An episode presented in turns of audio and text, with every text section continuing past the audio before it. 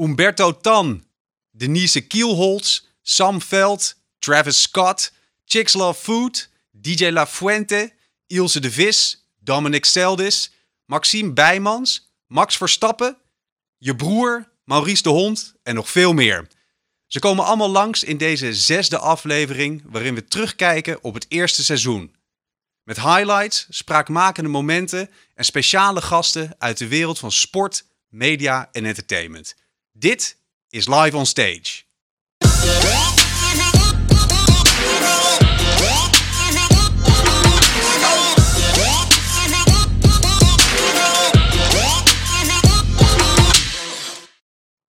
Welkom bij Live on Stage. In deze laatste show voor de zomer nemen we je mee in de hoogtepunten van de afgelopen afleveringen. Met vandaag de belangrijkste lessen vanuit ons team.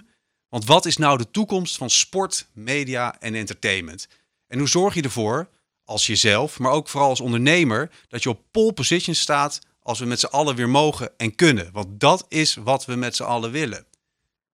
We blikken terug met de highlights van onder andere Travis Scott in Fortnite, Max Verstappen in de Virtual GP en DJ Kulsh op Awakenings digitaal.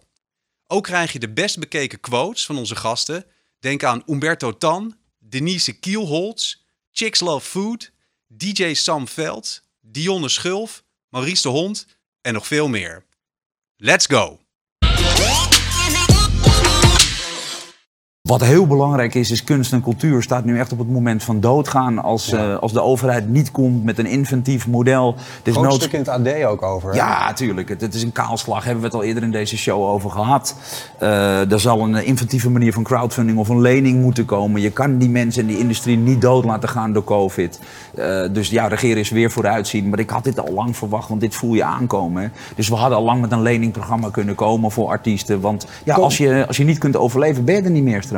Komen die ook of niet, die leningen? Want ik hoorde jou daar ook wat over zeggen in onze redactiemeeting net. Nou ja, goed, kijk, we kunnen wel kijken naar de overheid als een soort private equity fund uiteindelijk. Ja. Hè? Maar het zal ook wel, wat moeten we doen, was net de vraag. Mm-hmm.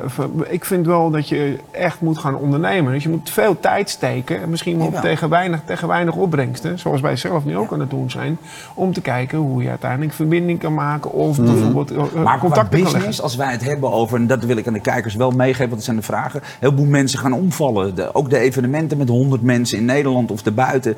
We kunnen het niet meer draaien. Er gaan 30-40% failliet. We hebben vorig jaar gekeken naar 3,5 miljard die eruit flikkert bij business events. Er staan 15.000 tot 20.000 banen op het spel. Ja, heel veel partijen kunnen het niet meer zo lang volhouden. En dan is de kater komt later. En dan is de impact op de economie en op uitkeringen nog 10 keer groter. Dus ik zou, als ik overheid was, met een model komen waarin ik al lang had nagedacht. Hoe kunnen we deze partijen...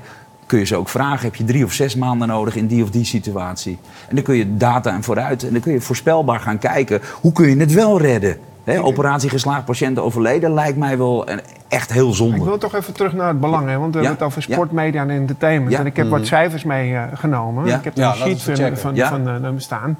Weet je, we hebben het nooit allemaal bij elkaar benoemd de afgelopen episodes. Maar we hebben het hier over 400 tot 500.000 banen. Ja. We hebben het hier over 27 miljard euro aan toegevoegde waarde. We hebben het over meer dan 114.000 bedrijven. We hebben het over 5% van het bruto binnenlands product.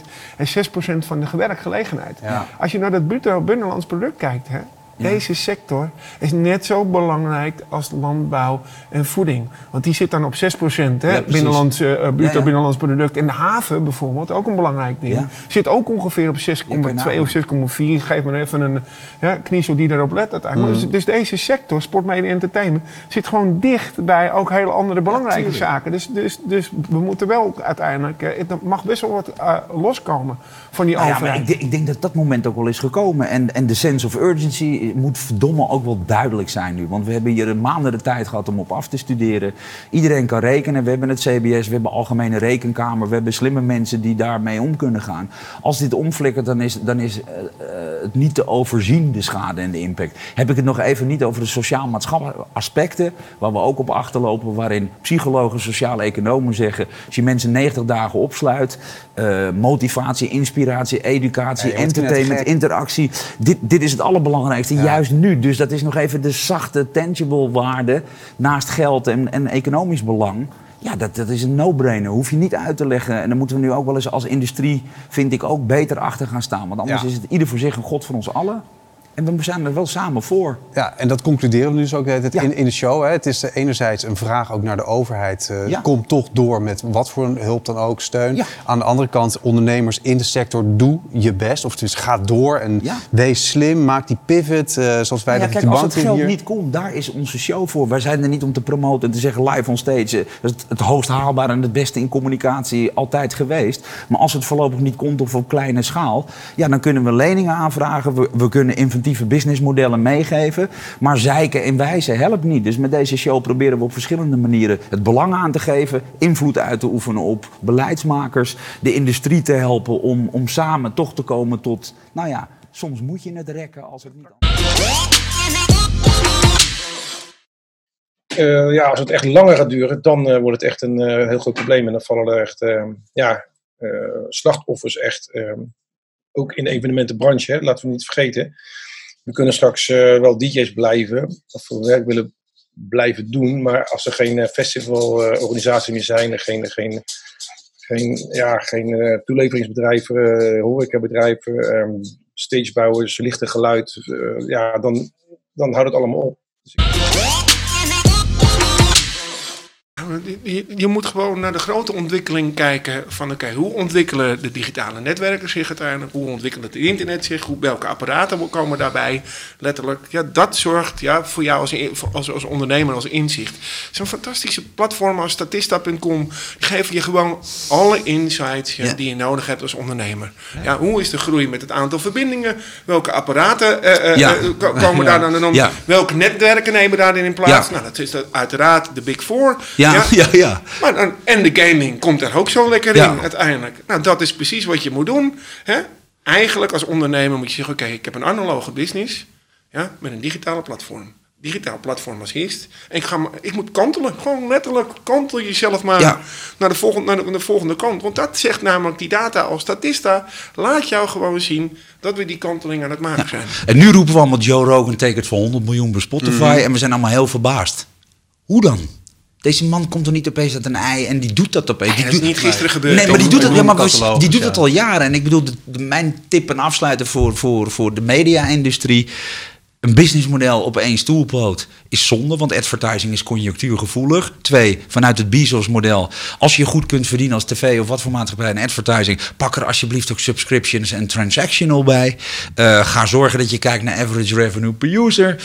Er liggen allemaal groeikansen die te maken hebben met fanrelaties digitaal. Maar ook met gewoon denken, de media-industrie transcendt gewoon. En toen kwamen YouTube erin en Netflix. Netflix groeit als kool. Amazon Prime gaat miljarden investeren. En je kunt ook kijken waar die industrie over 5 of 10 jaar is. Dus je moet een businessstrategie maken op basis van... Ik zit als bolle toch ook lekker op 4 stoelpoten en niet op 1. Nou, en dan als er een keer een stoelpootje onderuit valt... zit je er nog op 3 of 2. Ga je op 1, dan ga je kapot. Dus je moet groeien. Afsluitend, Dennis, daar nog wat aan toe te voegen? Nou, durf gewoon letterlijk dus te zeggen... als je dus... neem een festivalorganisator gewoon... Ja. Hè? Dat ben je dus eigenlijk nu niet meer in deze tijd. He, die plek die heb je niet. En eigenlijk ook als sportorganisatie heb je dat ook letterlijk. He, dus die analoge plek die blijft klein. Ja. Dus dat betekent dat je een digitaal bedrijf wordt. Ja. Digitale organisatie. Ja. Zet dat als eerst neer. Ga je eerst zorgen dat je digitale cultuur op orde is. Je digitale mindset en je digitale DNA. Ja. Ja, dus met andere woorden, digitaal eerst. He, en daarna eigenlijk je analoge platform.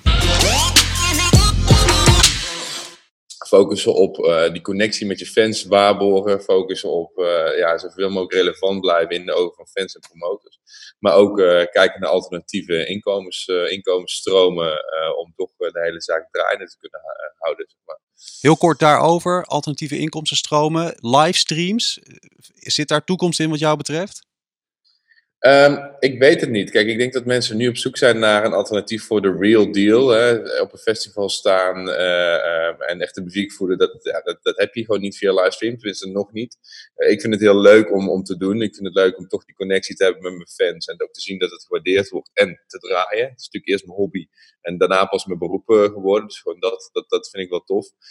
Betalen doet het nog niet echt. Ik heb een paar betaalde livestreams wel gehad. Maar dat zijn toch meer onkostenvergoedingen. Dus ja, echt een alternatief voor de echte live shows is het nog niet in mijn ogen. Wat ga jij blijven doen in de toekomst?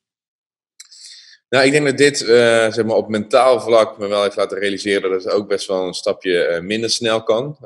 Ook iets minder boekingen, misschien 2-3 shows doen in plaats van die 4e en die 5e erbij. Wat ik ook wel merk, nu ik geforceerd thuis zit, dat ik gewoon een stuk beter in mijn vel zit. Mentaal en fysiek gezien. Eindelijk een keer fatsoenlijk slapen. Eindelijk een keer dat ritme hebben. Dus dat ga ik zeker meenemen. En ja, overal, ik denk die livestreams zullen er ook wel in blijven. Ik denk dat dat wel... Ja, een goede manier is om mensen te bereiken die niet bij je shows zijn of kunnen zijn. Dus dat ik dat wel meer ga doen. Ja, en ik deed het eigenlijk al gewoon heel veel inzetten op fan engagement, connectie met die fans, content maken. En zorgen dat je, los van die 1000 man die in de club staat, ook voor de 100.000 of miljoenen mensen die jou online volgen, relevant blijven. Sluit jij aan bij wat Sam zegt? Nou, wat je wel heel erg merkt is dat Sam bezig is om in deze fase zichzelf opnieuw uit te vinden. Ik vind wat ik wel heel wel sprekend vond in zijn ding, is dat hij zichzelf opnieuw uitvindt. Ja. Namelijk zijn rust. Hij is gezonder, slaapt beter, et cetera. Ja. Dat is bijzonder, toch uiteindelijk. Ja. Grappig dat er dan ook dit voor nodig is, omdat we allemaal complete stilstand is dus nodig voor hem om tot dit besef te komen. Wat ik me wel heel interessant vind, is eigenlijk dat terwijl vanuit dat hij zegt van ik denk ook even aan mezelf, zegt hij misschien ga ik het dus iets minder doen. Ja. En ga ik dus beter verbinding proberen te houden met de mensen. De fanrelatie is voor hem dus het allerbelangrijkste. Ja, mooi. Dat klinkt bij mij als muziek in mijn oren om in te zijn. Want dat klinkt wel als een hoger doel. Hij is dus, en hij wil proberen te gaan uitvinden hoe dat voor hem gaat werken. Minder optreden, maar dan toch wel misschien met streaming of iets dergelijks. Nou, dat gaat blijken. Maar zijn muziek eigenlijk, en dat vind ik veel belangrijker. Kijk, die DJ's hebben zich natuurlijk gewoon klauwen verdiend met optredens uiteindelijk. Laten we heel eerlijk zijn. Maar de kern... Ja, de verbindende factor is de muziek die zij maken. Ja. Dat komt nu op 1 te staan. Hè? Dus ik hou daar enorm van, die verbindende factor. Ga je muziek maken, dat zorgt voor verbindingen. En het adagium is eigenlijk, als je muziek dus verbindt, heb je optredens. Ja, dus je voelt al een beetje een soort pivot hier. We hadden het er net al over. Ik vond het ook wel heel mooi dat hij toch weer passie centraal stelt. En uiteindelijk ook zegt, het gaat om een fanrelatie. En dat hij dan toch uiteindelijk, dat is zijn kernpunt in alles wat hij doet. En hij zei ook heel mooi, geld verdienen is prachtig, maar daar is het niet voor begonnen. Nee. En hij heeft met Fangage natuurlijk ook al, is hij al veel langer bezig met het verbinden met die fans. Ja. Hij is zich echt bewust van het feit dat hij digitaal verbinding maakt. Dat het daar bij hem begint. Dus zijn muziek die distribueert die digitaal. Streaming is gewoon 90% van zijn opbrengsten als het gaat om die muziekopbrengsten. Ja. En dat zorgt voor zijn optredens uiteindelijk. Dus hij is zich echt bewust van die fanrelatie. En juist met zijn platform, Fancage, probeert hij daar echt aandacht aan te besteden. Zodat hij ook weet van voor deze mensen doe ik het. Hoe zit dat, wat vind je eigenlijk van van een beetje de willekeurigheid of zo die er ook een beetje omheen hangt? Hè? Dat je het gevoel krijgt van waarom dat wel en dat niet? Ja, ik denk dat dat wel een beetje op dit moment is. Daar gaan wij vandaag natuurlijk wel hard op in met onze grote datavriend en andere modellen. Ja. Wij gaan natuurlijk een beetje de zin en de onzin toetsen en operatie geslaagd, patiënten overleden. We kunnen allemaal mooi roepen vanuit een OMT, oude strategie. In 2023 gaat het wel weer open. Ja, dan zijn we er allemaal niet meer, jongens. Dus we kunnen net iets slimmer kijken naar andere en inventieve oplossingen. En dat gaan we vandaag doen, denk ik. Ja. Want wat gaat er nu concreet mis? Nou, ik denk dat we straks maar eens moeten kijken. We hebben natuurlijk een hele speciale gast in de show die eigenlijk een andere visie heeft. En die visie die kunnen we misschien beter zelf laten vertellen. Maar ik denk dat daar grote inzichten in zitten in hoe het beter en anders kan. En als je dat niet wil zien, zoals een OMT en een RIVM die steeds eigenlijk gewoon... samen roepen, maar volledig niet geïntegreerd, niet willen werken met elkaar. Iedereen heeft zijn eigen plukje data, ecosysteempjes. Ja, daar is het nu niet de tijd voor. Samen is ook samen. En kijken samen naar het beste resultaat waarin uiteindelijk de consumenten en de industrieën ook winnen en overleven. Want 2023 doen we het weer. Ja, dat is niet gezegd. Nou dat is gewoon onzin. Als we dus in het najaar gezorgd hebben dat onze HVAC-systemen, dus heating, ventilation en airco-systemen, coronaproof zijn, dan kunnen we letterlijk elk evenement weer doen, waar dan ook. Buiten kan het sowieso, want buiten word je niet besmet. Want dat virus blijft niet om je heen hangen in de buitenlucht. Die vervliegt. We kunnen nu al naar buiten en niet 1,5 meter. Elk festival kunnen we buiten nu al doen. Maar binnenruimtes is het op dit moment ook veilig. Omdat we bijna niemand hebben die besmet is. Dus niemand kan eigenlijk besmet worden. Maar zeker in het najaar neemt het gevaar zeker toe. En als we dan in die ruimtes de juiste voorzieningen hebben getroffen, dan kunnen we daar ook heel veilig aan de gang gaan. En kunnen we ons leven hervatten zoals het voor 1 maart was. Opiniepeiler Maurice de Hond. Dus Igor, met een ook wel technisch verhaal. Wat is wat jou betreft de essentie die we hieruit moeten halen? Nou, ik denk dat het allerbelangrijkste is wat wij als industrie kunnen leren, is dat ik noem het even de madmen, oude generaties beslissingmakers, of het nou CEO's zijn of bestuurders of onze regering.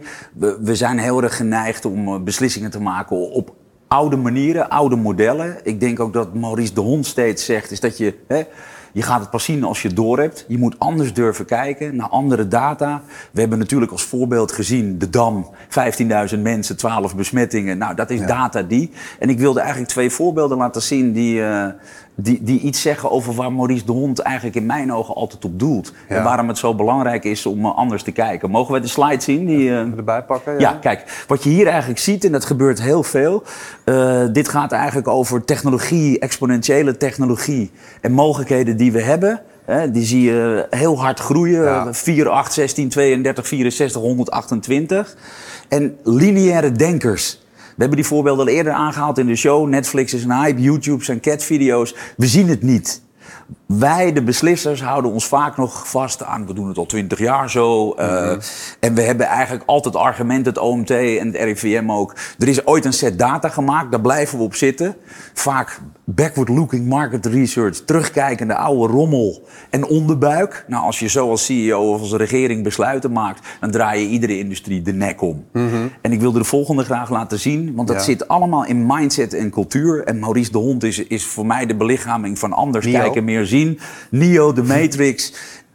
Ik spreek daar heel veel over. Wat hebben we nou nodig? Digital leadership en cyberpunks at the top. Ja, ja. Mensen die zoals Maurice anders naar data kunnen kijken. We kunnen de willekeur eruit halen, opnieuw kijken, samenwerken, geïntegreerd. Want we hebben allemaal één belang bij een betere economie. Wat betekent dat ook heel vaak? Wat kunnen we nou? Kunnen er HEPA-filters in vliegtuigen? Ja, we mogen opeens weer vliegen, zegt Jaap van Dissel. Dus ik mag 10 uur naast jullie zitten als ik naar Zuid-Afrika vlieg. Maar ik kan niet in de RAI of in Ahoy met een HEPA-filter op een festival zitten of buiten. Ja, jongens, wie gelooft deze onzin nog? Het probleem wat we steeds wij willen open, eerlijk kijken naar nieuwe data. Niet op basis van de oude OMT.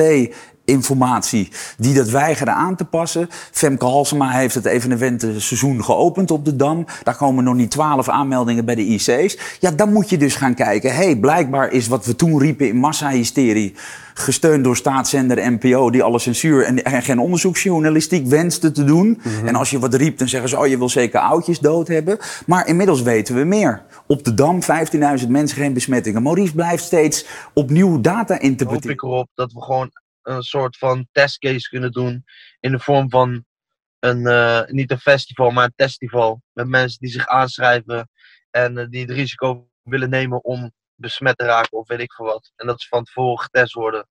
Dat we daar een lijn op neerzetten van mensen die dit supporten. En ik denk dat het heel veel mensen zijn, qua artiesten, evenementenorganisaties en van alles.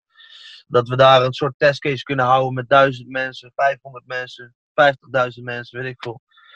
En dat soms dan de kans geven om te laten zien dat dingen mogelijk zijn. En dat vind ik heel belangrijk. En dat is de emotie die je ook voelt in de maatschappij. We voelen ons een beetje gepiepeld. Omdat we op basis van, we hebben het al eerder over gehad, een koppig OMT en RIVM met veel ego. Die willen eigenlijk risicomijdend blijven. Willen niet opnieuw inventief kijken naar nieuwe mogelijkheden. Paul Elstak zegt het, je broer zegt het. De dam willen we klein houden, want dat mag maar niet genoemd worden, want dan moeten we terugkomen. Het lijkt wel een soort gezichtsverlies. De dam, Maurice de Hond zegt het ook steeds, anders kijken, meer zien. Johan Cruijff had het gezegd over sport, je gaat het pas zien als je het doorhebt. Je kunt aan de dam zien dat je moet herzien, andere strategie, andere data. Dat betekent dat je opnieuw moet gaan kijken.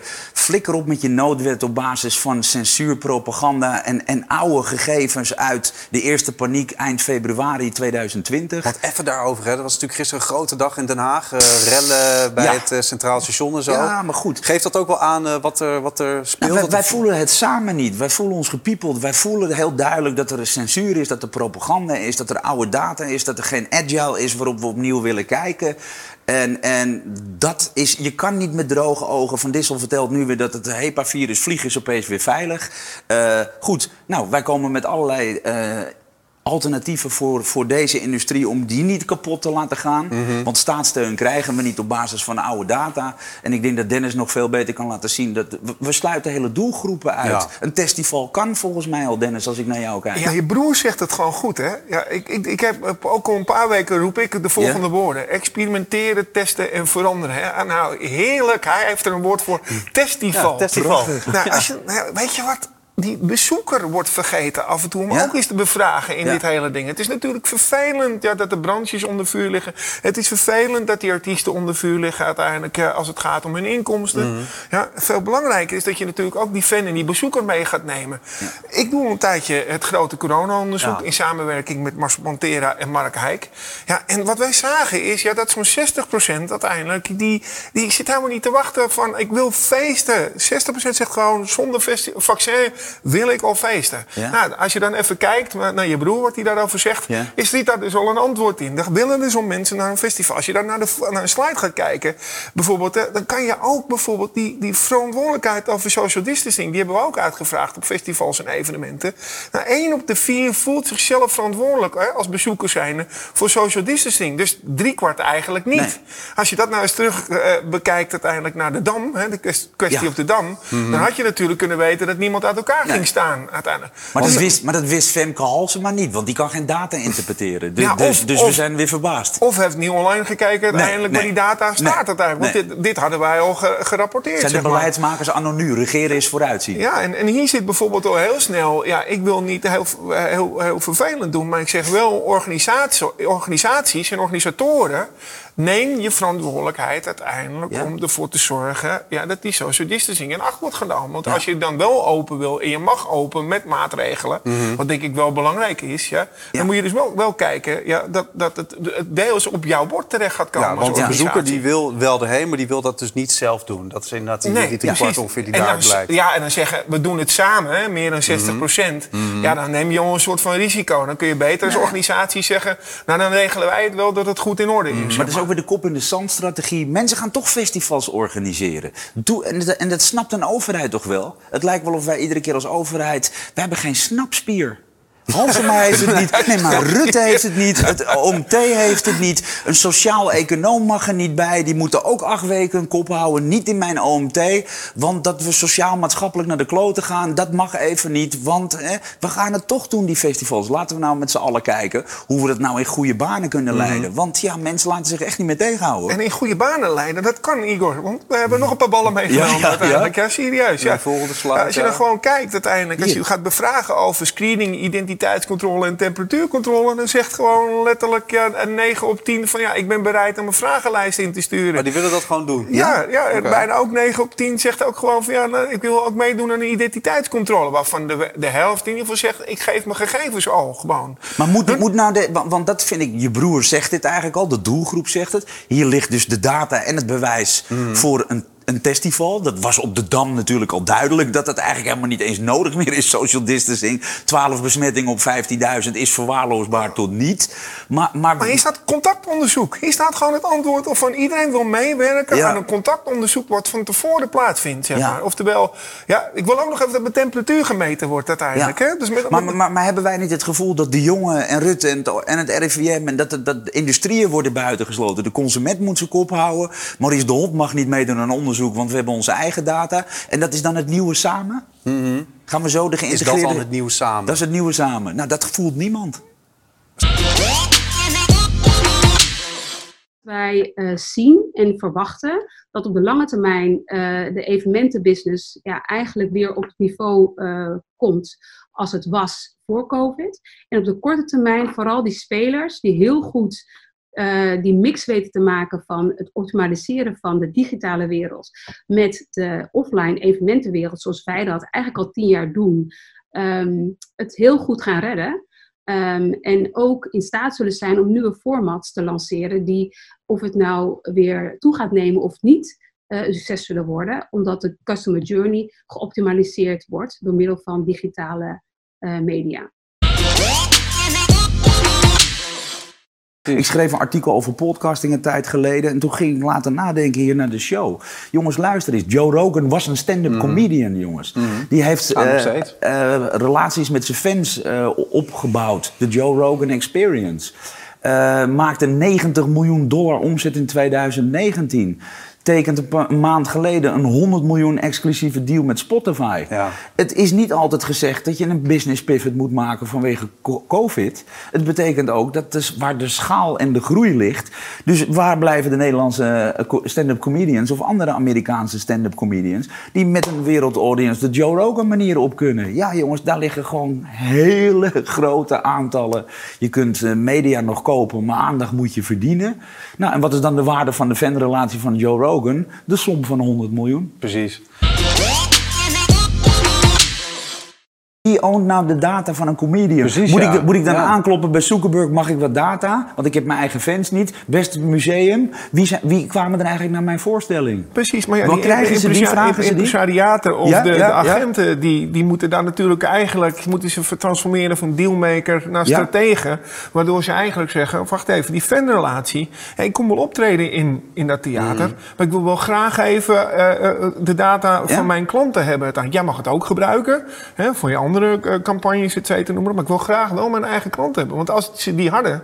Ja, ik kan me niet voorstellen dat de Jochem Meijers van deze wereld en de Guido Weijers en de Lama's en weet ik het allemaal. Die hebben toch wel wat optredens erop zitten. Zeker weten. En die moeten databases hebben van 200.000 mensen. Ja? Dan is je YouTube-kanaal toch snel opgebouwd. Nee, maar dat niet alleen. Ik bedoel, als je minder volgers hebt... Wij zijn B2B en klein. We zijn geen rocksterren of popsterren. Maar als ik in Sofia of Bulgarije en Turkije een goede fanbase heb... dat is het geval weer veel beter dan in Duitsland. Want we liggen elkaar wat minder. Iets andere humor, tenminste.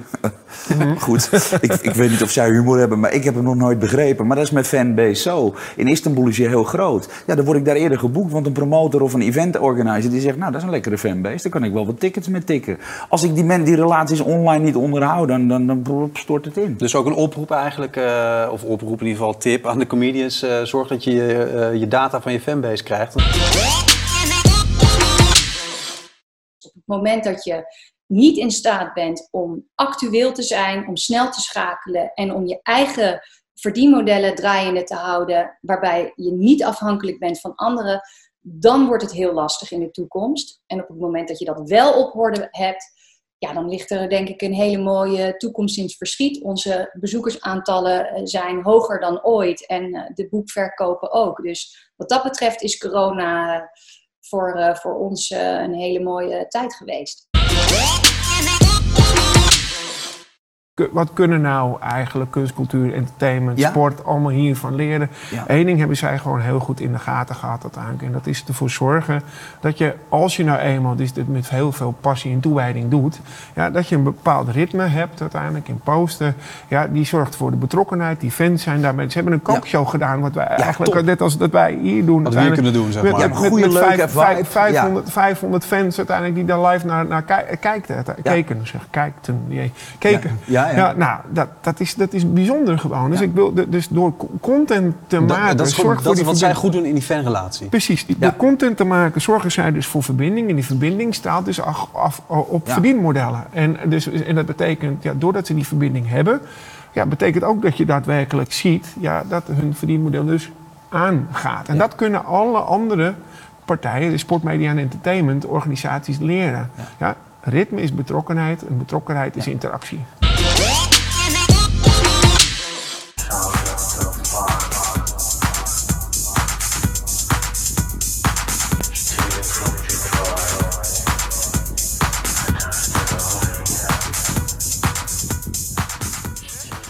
denk dat wij mogen spreken dat wij ook eigenlijk een beetje een contactberoep uitoefenen. In die zin dat je merkt dat je nu in de ontwikkelingen heel veel podcasts, heel veel livesets, heel veel livestreams, heel veel gaat doen over internet. En ik merk eigenlijk wel dat dat effect veel minder is dan wat we tot nu toe hebben in de scene waar we in zitten. Het is een contactberoep, je wil bij elkaar zijn, je wil met elkaar zijn. Ik blijf geloven, ook al heb ik echt een digitaal hart, in die fysieke ontmoeting. Dus ik geloof erin dat wij elkaar fysiek willen blijven ontmoeten. Maar dat die combinatie met dat virtuele wel echt meer gaat komen dan wat het was. Dus wij zullen virtueel blijven vergaderen. Wij gaan ook naar webinars toe. Dus dat gaat absoluut gebeuren, maar die fysieke ontmoeting, die blijft. Face-to-face blijft het allerbelangrijkste. Maar ik denk ook dat dit een toegevoegde waarde is in een aantal opzichten. Bijvoorbeeld in een voorbespreking, bijvoorbeeld in een kleine bijdrage of bijvoorbeeld in originele content die er nu nog niet is. Want dat gaat ook gebeuren. Want een concert, zoals over 2 weken of volgende week gaat gebeuren in het Scheepvaartmuseum, dat zou nooit georganiseerd zijn als deze periode niet was geweest. En we weten niet wat er nog meer komt in de toekomst. Ik denk, het is het begin, maar face-to-face blijft de basis. De toekomst van de eventindustrie en public speaking gaat denk ik een uitdaging worden. Ik had gisteren mijn eerste virtual event, dus na weken stilzitten, weliswaar radio en voice-overs doen, maar terug een event doen was heel speciaal, omdat er heel veel voorbereiding in zat ditmaal. We hebben een dag en een half gerepeteerd, wat normaal gezien op iets van een 2 of 3 uur zou moeten lukken. Maar het is helemaal anders. Je, in plaats van dat je een podium opkomt en dat je publiek aankijkt en dat je mensen uitnodigt en terug weer wegstuurt en dan weer naar het publiek kijkt, was het nu, oké, je begint met die camera, dan ga je naar die camera, dan heb je een livestreaming met een dokter in Leuven en dan ga je een debat voeren in de kamer ernaast met 5 mensen en dan ga je terug met de CEO een babbeltje doen. Dat maakt dat er veel meer voorbereiding is. En wat mij dan gisteren deed denken van, dan wordt het tijd om mijn prijs ook te verhogen. Dus ik zie hier een mooie opportuniteit in en een silver lining. Eigenlijk een hele mooie case waar ik zelf heel erg trots op ben. Ik heb samengewerkt met Hardwell, zeg maar, eigenlijk de DJ. Ja. Natuurlijk nog steeds veel contact met hem, ook tijdens deze periode, zeg maar. En hij stopte in 2018. Hè? En dus dat betekent in feite, ik stopte mijn laatste optreden en wat dan? Nou, toen bedachten wij eigenlijk van laten we nou eens voor zorgen dat we de relatie met zijn fans optimaal houden. We gaan een soort Insta-docu is geboren. We gaan gewoon zijn 15 jaar Story of Hardwell vertellen. Nou, we begonnen, er kwam een ritme in, hartslag, et cetera, noem maar op. En die fans vonden het prachtig. Werd ook al meteen uitgerekend wanneer die dan terug zou komen. Want mensen gingen kijken naar het aantal posts per week uiteindelijk. Dus april volgend jaar komt hij terug. Nou, mazzel, dus echt niet.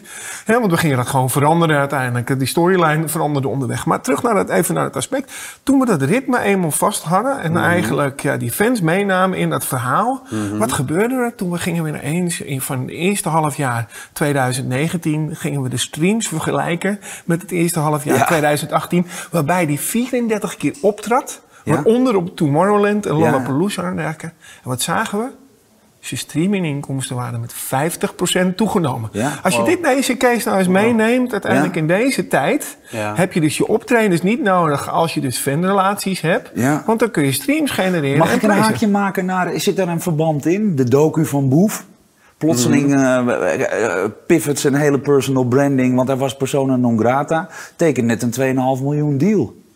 Dat betekent dat je content maken, achtergrond, backstage, andere manieren van fanrelaties zich uiteindelijk kunnen vertalen, zelfs in herpositionering van een merk.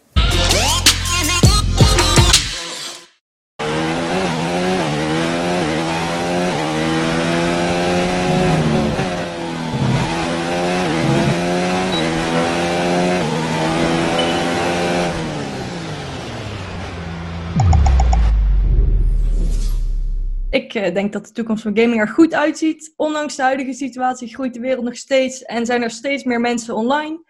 En bij het racen zie je ook steeds meer online activaties, F1-coureurs, die zijn zelfs aan het meeracen en op Twitch en andere livestreamplatformen zelf aan het uitzenden. Dus dan kun je met je favoriete coureur gewoon meekijken. Wat kunnen andere sectoren hiervan leren? Ja, ik denk toch veel meer online gaan doen. Dus ondanks dat het belangrijk is om je inkomsten te spreiden, is het denk ik nu wel een wake-up call voor iedereen dat het echt moet gebeuren. En de rapper Travis Scott, die had laatst een event op Fortnite. Daar had hij dus een muziek-event georganiseerd.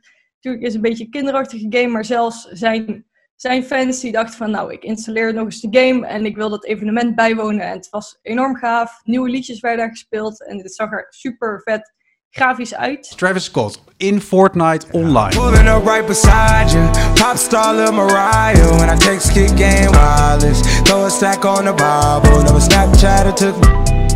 She fall through plenty, her and all her guineas. Yeah, we at the top floor, right there all doing. Travis Scott dus zijn optreden in Fortnite online. Dennis, onvoorstelbaar hè? Hoeveel aandacht dat genereert. Zeg maar. Mensen gingen juist weer op Fortnite om alleen dat optreden te zien. Ja, precies, dat trekt een hele ander publiek ook uiteindelijk. Dit zijn niet eens de gamers die gewoon daar komen. Het zijn mensen die gewoon dat entertainment willen. Dus Fortnite is het nieuwe festival? Het is in ieder geval het nieuwe digitale festivalterrein. Ja, zeg maar. Het gaat harder dan het nieuwe. Het is het nieuwe Biddinghuizen. Let maar ja, is gewoon... Toch, kom op. Straks kun je er met je tentje slapen. Of, ja. Ja, nou, je maakt er nog Je komt toch in een Habbo-hotel ook IKEA-meubels kopen? Weet je wat de grap is? Als je de toekomst kunt voorspellen, een beetje, heb je ook je nieuwe businessmodel. Ik denk de toekomst voor mij, denk ik dat voorlopig de evenementen even zonder publiek moeten zijn. Maar dat maakt de pret zeker niet minder. Want ons doel is het beste worden en dat is met publiek of zonder publiek. Dat is vooral voor onszelf. En ik hoop dat de sport weer op langzamerhand weer een beetje gaat lopen.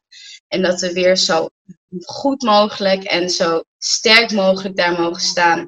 Om uiteindelijk het beste uit onszelf te halen en het beste van ons te laten zien. Frankly, I don't know what the future is for me. All I do know is that the power of music and the power of people coming together to witness a musical moment is extremely strong. It has been part of our human makeup forever, and I can only assume that that will come back again at some stage. And if we can hang on and stay sane and financially buoyant, then will be fine, but I think I think it's going to be at least a year until things are back. So my short-term future, let's say a year, is going to be trying to find ways round this crazy time. But to be honest with you guys, I cannot wait for it to come back, where I can sit on stage, just do my thing to a lot of people that are enjoying it. Tot zover deze voorlopige laatste live on stage. Vinden we sponsors en mediapartners, dan zie je ons na de zomer gewoon weer terug. Voor nu bedankt voor het kijken. En natuurlijk een groot dankwoord aan alle toffe gasten die we hebben mogen ontvangen in de show. Ook veel dank aan Alles Media voor de technische productie, Topformat Studios in Haarlem, de Elementenstraat en Studio Piso 7. Je kan alle afleveringen terugkijken op liveonstage.tv. Volg op socials de hashtag liveonstagetv. Namens Igor, Dennis en mezelf wens ik jullie allemaal een hele fijne zomer en hopelijk tot snel. De mazzel!